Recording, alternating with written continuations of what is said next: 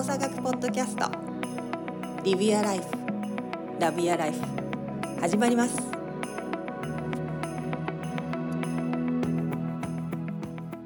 はい皆さんこんにちは。動作学ポッドキャストスタートいたします。本日もサンディエゴより川尻流日本のどこかから大下太一そして京都より山本邦子でお届けいたします。お久しぶりなお二人お元気でしょうか？はい、元気でやっております。はい、元気でございます。はい。まあ、あのね、ポッドキャストの配信は毎週金曜日にさせていただいてるんですけども、収録はたまに飛ぶことがございまして、今回は、あの、まあ、太一さんが仕事で移動だったり、まあ、私たち、リュックも私も、朝の仕事のスケジュールの関係だったりで、どんぐらい空いた ?3 週目 ?3 週間空いた？それぐらい空いたかな、今回ね。ね、3週間空いてなんですけど、なんか、なんで最初のタイトルコールを読み間違えるっていう。動作学ポッドキャストっていうはずが、動作学プラネ、あーみたいな。テイク2だね、これね。テイク2なんですけどね、これがね。いや、本当ね、あれだよね。3週間空いただけで、あれって忘れる人ってね、忘れる生き物ですね。いや、まあね。それはね、本当。そう考えると、なんか自転車はさ、しばらく乗ってなくても、すぐに乗れるとかって言うじゃん。そうね、そうね。あれなんだろうね。体で覚えたのと、その、まあ、タイトルコールって言葉として出すじゃん。なんか違うんかね。その、身体値みたいな感じなんじゃん。そうそう、体の、その、もう、おぼ、覚える感覚の期間の経路が違うのかなんじゃない？いや、その話で言うとさ、なんか、まあ、あのこうなんていうか、こうちょっとバイオリン始めたのよ、俺。な。ああ、言ってたね。そう、ま、前、え？まあ、こう子供の頃俺ちょっとやってたからな。ちょっとやってたから、バイオリン？お坊ちゃまですから、もう川尻さん。お坊ちゃまなわけじゃないんだけど、で、だから本当、30、33年ぶりぐらいの感じで、はいはい。おーまあなんか、これやらんかったらもうほんま弾けんようになるなと思って、それはなんかもったいないなと思ったりとか、で、やり始めたら、いや、結構弾けんねん、ちゃんと。へえ。え、子供の頃は何年ぐらいちゃん、ちゃんとやったっていうか、何年ぐらいそのお稽古してたの？8年ぐらいやってたんちゃう ?8 年をやってたら、?8 年ちゃうかな ?6 年かな？なんか、まあなんかその、そのぐらいやってたのいやでも1年とかじゃないからね。だからね小小学校の時はずっとやってたから、うーん。そうそうそう。だからなんか、あ思ったより全然弾けると思って。うん。やっぱりその、二月はすすれど、想像よりは結構ちゃんと弾ける感じ。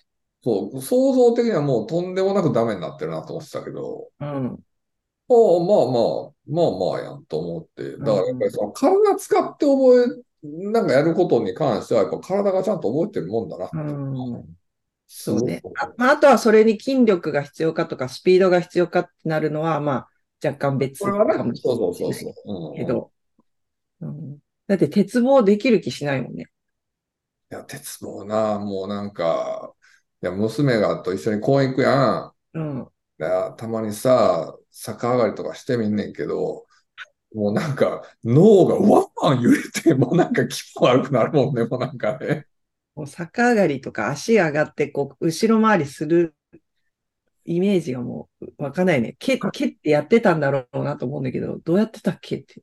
体がイメージできへんからな、多分もううんそう。なんで、なんかね、そういった覚える、覚えたもの、覚えることを覚えたものをしばらく使わなかった時に再びそれを思い出すっていうプロセスが、言語的なものと体を使ってっていうのはきっと違うんだろうなと思うんですそうなんじゃないおうおうおうね手まあでも続き記憶とね。え、あ、なになに手続き記憶と、あの、まあ、陳述記憶が違うみたういなんでしょ。手続き記憶と陳述記憶。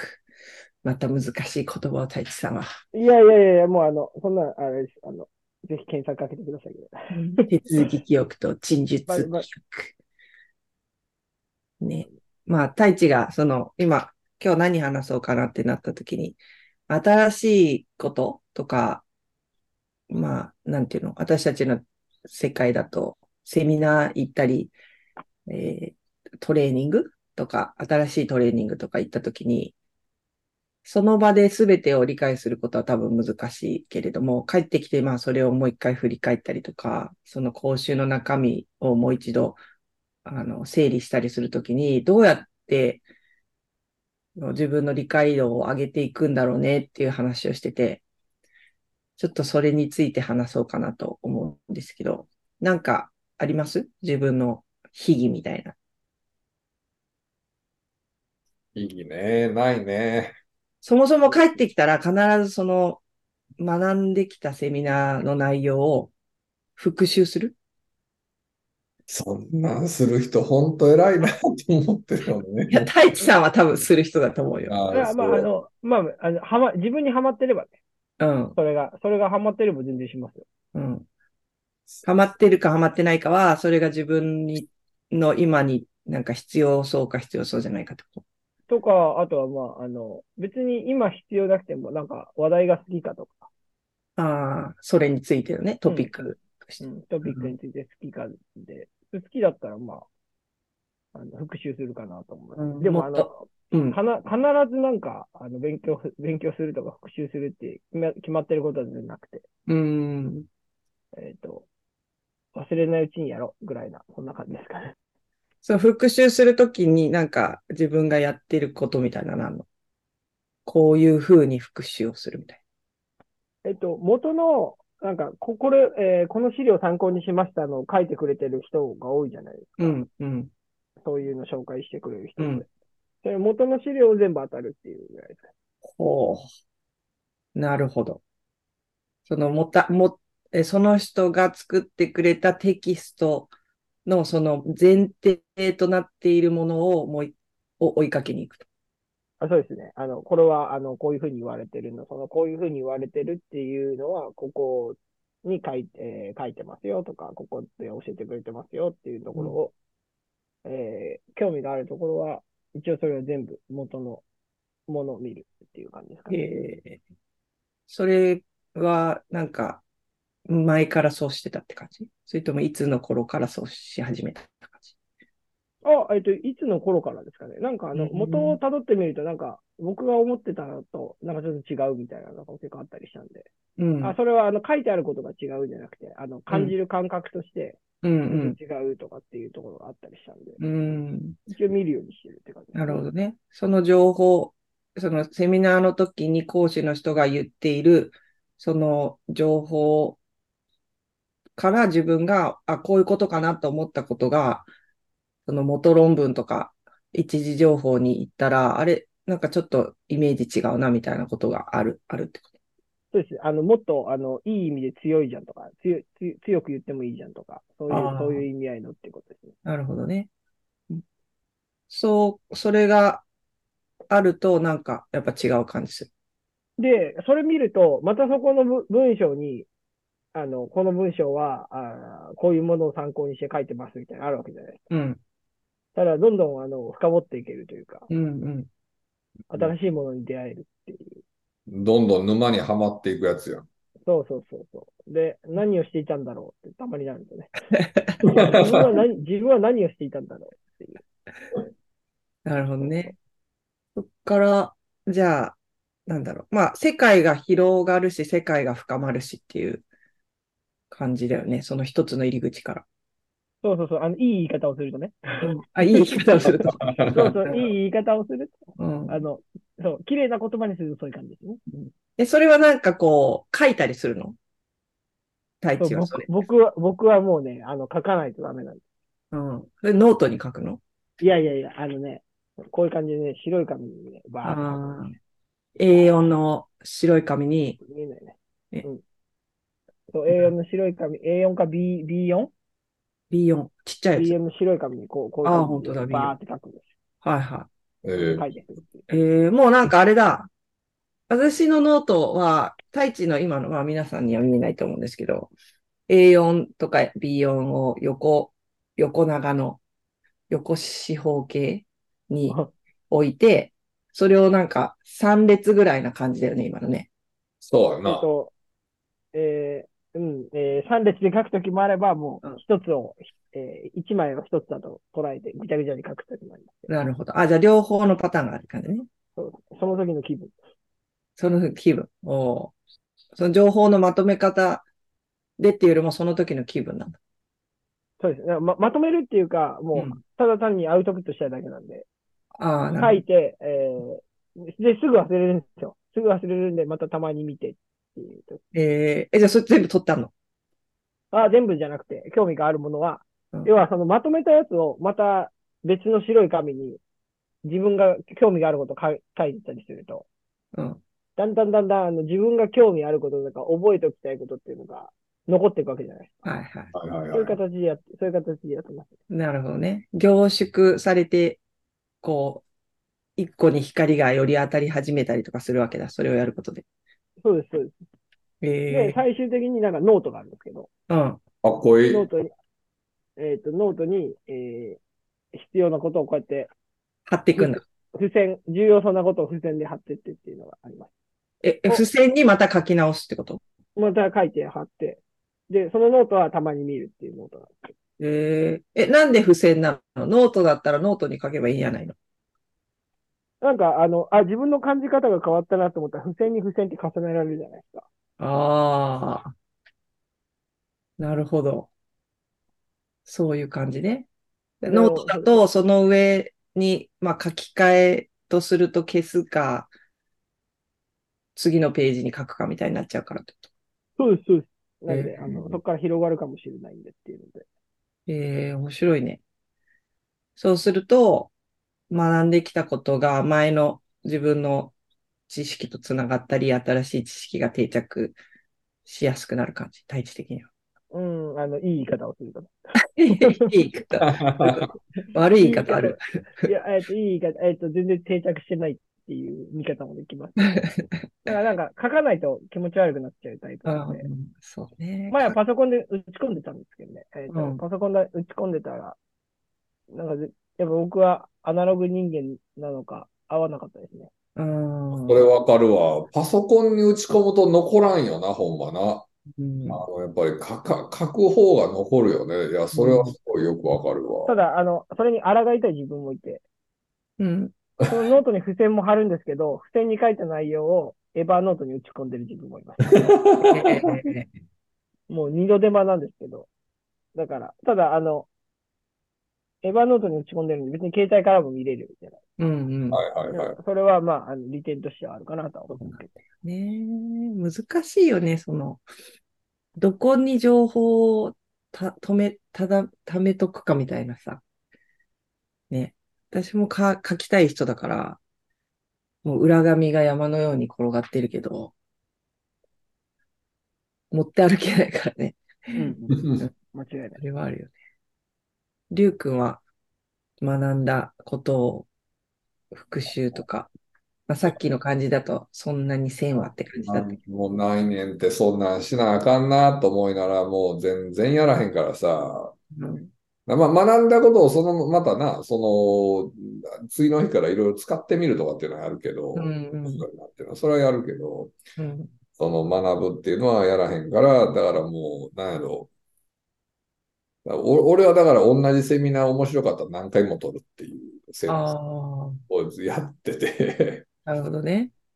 で、その時その時で感じるものも聞く、思うものも違ったりするから、うん。だからほんまになんか面白いなと思ったものは結構、自分のスケジュールさえ合えば何回も取ったりとかっていうのはよ。うん。なんかそれって結構さ、なんかもったいないと思っちゃう人多いと思うんだよね。わかるわかる。うんなんか同じものにお金を2回3回かけるんだったら、違うものを学んだ方がいいじゃんって、なんか人って思いがちじゃん。うんうんうんうんね、あの、いちごポッキー美味しかったけど、でも、この間いちごポッキー食べたから、やっぱ違う味のポッキー食べた方が、なんか得した気分するじゃん、みたいなわかるよ、わかるよ。あるじゃん。だから、例えばやけど、あのう同じセミナーでも講師が違ったりとかするやん。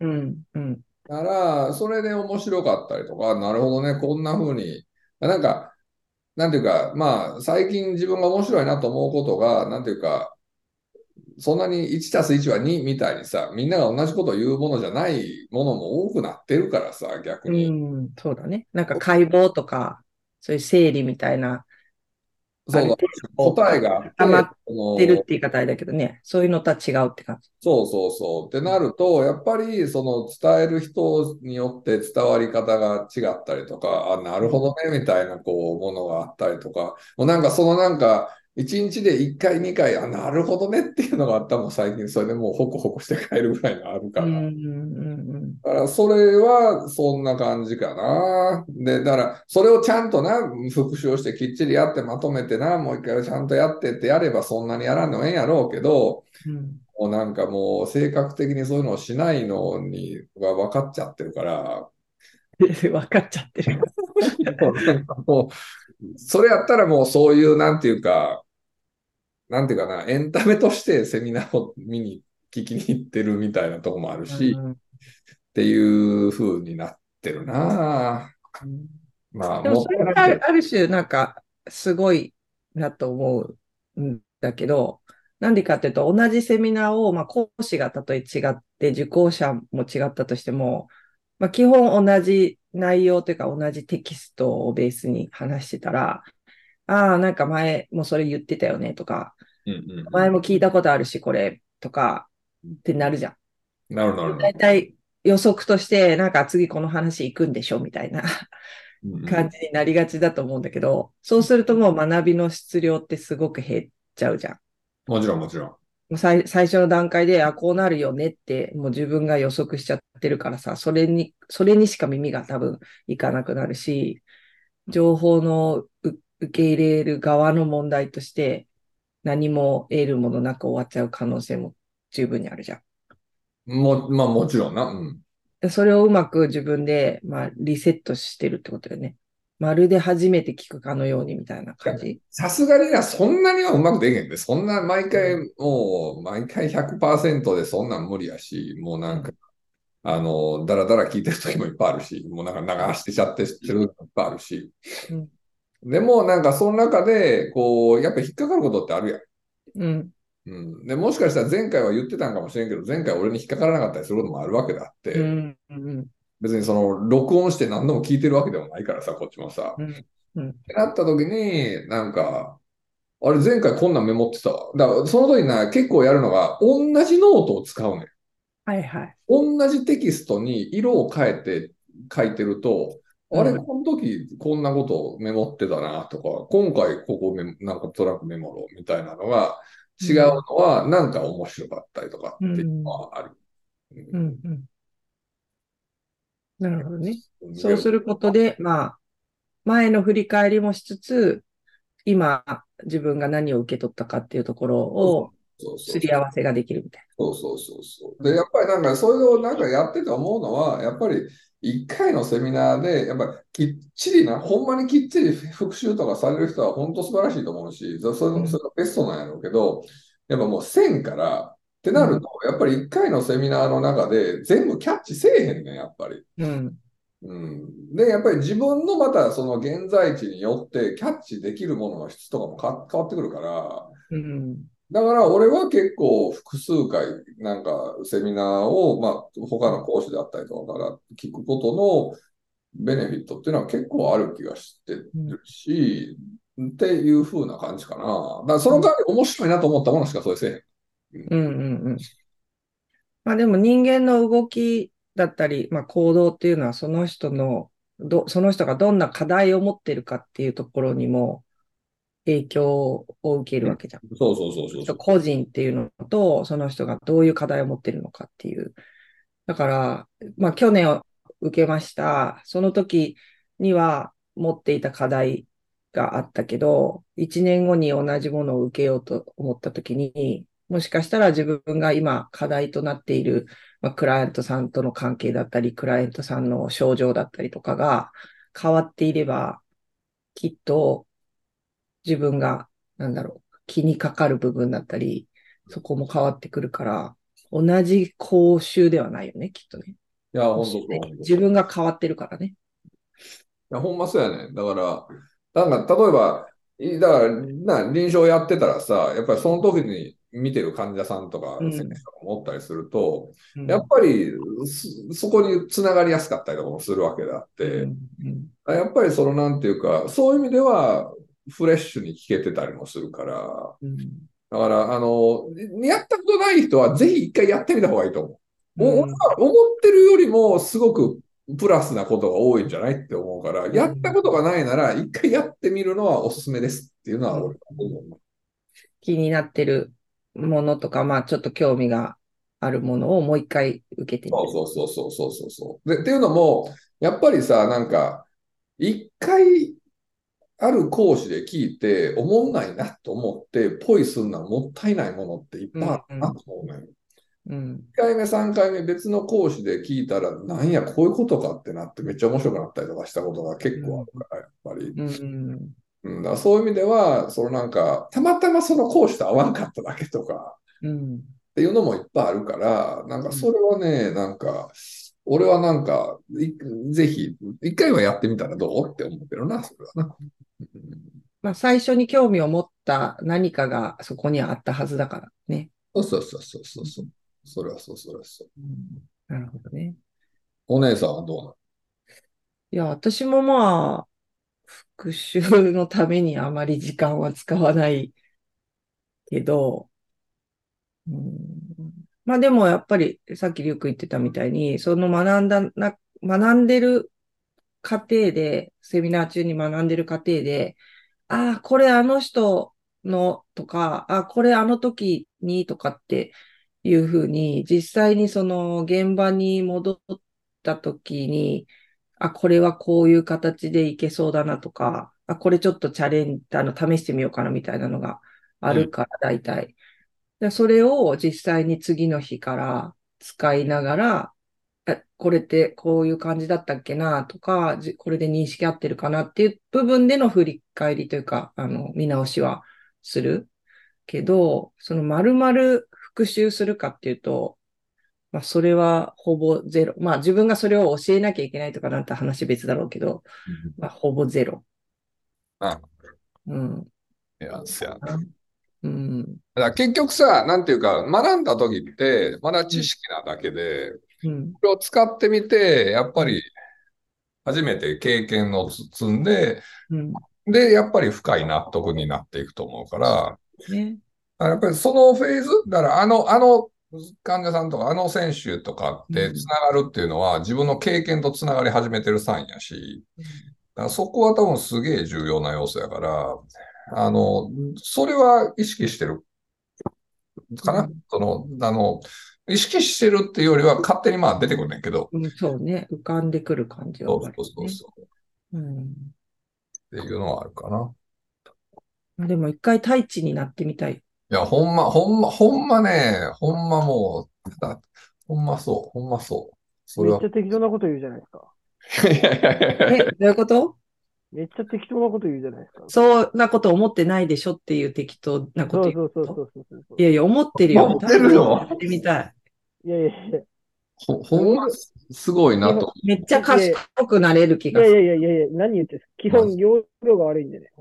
いや、そういうことじゃないと思うよ。めちゃくちゃそれって重要だなって思うし、そう。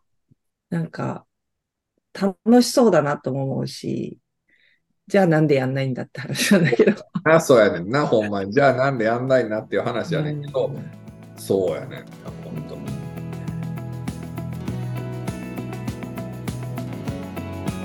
今日もありがとうございました。また次回。Live your life. Love your life.